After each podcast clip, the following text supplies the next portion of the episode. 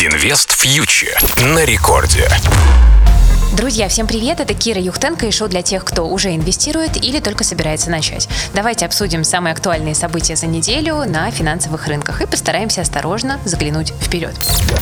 Ну что, смотрите, стартовал август, и у этого месяца сложилась репутация довольно тяжелого для рынка акций. Но прошла первая неделя, и ничего страшного с рынком пока не приключилось. Почти всю неделю американские индексы провели в боковике и ненароком даже успели обновить исторические максимумы. При этом с начала года индекс S&P 500 вырос почти на 19%, технологичный NASDAQ на 16%, Dow Jones на 7%. И пока в индексах продолжается восходящий тренд.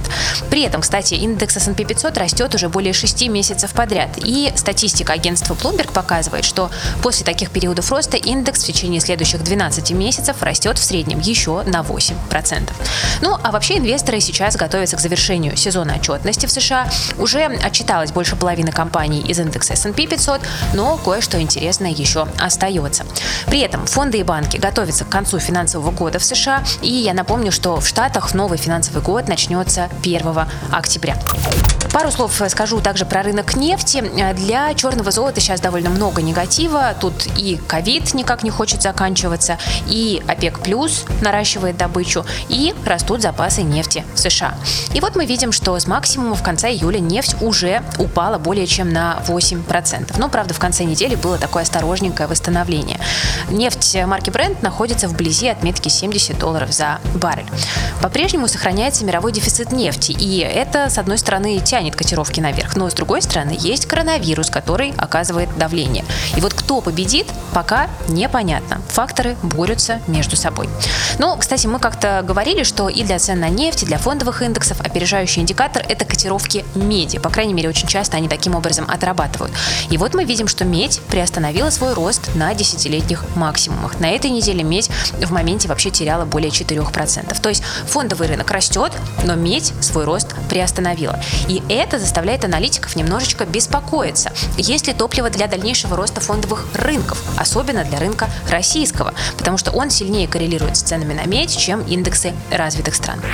Инвест фьючер на Радио Рекорд. Ну, так или иначе, несмотря на то, что и нефть подснизилась, и медь тоже, российские индексы и рубль на прошлой неделе чувствовали себя довольно уверенно. Внешний фон довольно позитивный, и в российских индексах, как вы знаете, в основном представлены акции крупных компаний. Их выручка во многом зависит от восстановления мировой экономики, а не от внутреннего рынка. И поэтому российский рынок фондовый сейчас тоже больше реагирует на динамику европейских и американских бенчмарков, чем на отчеты Росстата, которые периодически э, продолжают вселять опасения. Но вот мы видим, что пока российский рынок, конечно, э, не так резво обновляет исторические максимумы, как индексы США и Германии. Но тут ничего не поделаешь, срабатывают геополитические риски. Что касается российского рубля, он сейчас э, довольно крепок. Напоминаю, что у страны довольно большие золотовалютные резервы, и поэтому наша валюта на нефть пока не обращает внимания. Кроме того, Банк России, как вы помните, недавно повышал ставку, и это рублю оказывает поддержку. Но если нефть закрепится ниже 70 долларов за баррель, то все негативные э, факторы, негативные драйверы игнорировать рублю будет сложнее. Но так или иначе, несмотря на то, что сезонно август для российской валюты является месяцем неспокойным, статистически э, все-таки опасаться там какого-то резкого ослабления рубля э, и ожидать там доллара по 100 рублей в этом августе, ну, на мой взгляд, не стоит.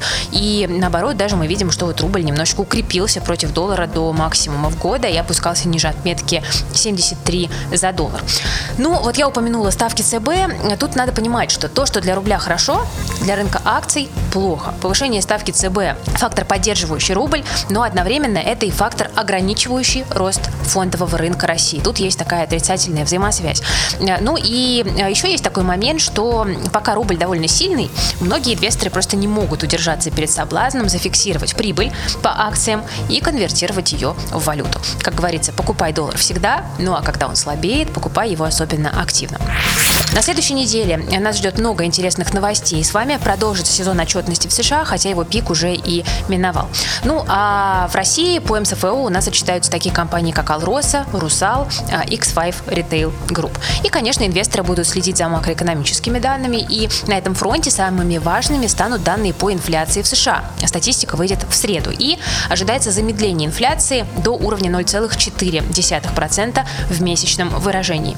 Если этот прогноз оправдается, а отчеты американских компаний будут по-прежнему инвесторов радовать, то американские рынки могут продолжить рост. Ну а это окажет поддержку всем мировым индексам, в том числе и российскому рынку тоже. Вот такой базовый сценарий. Будем внимательно наблюдать.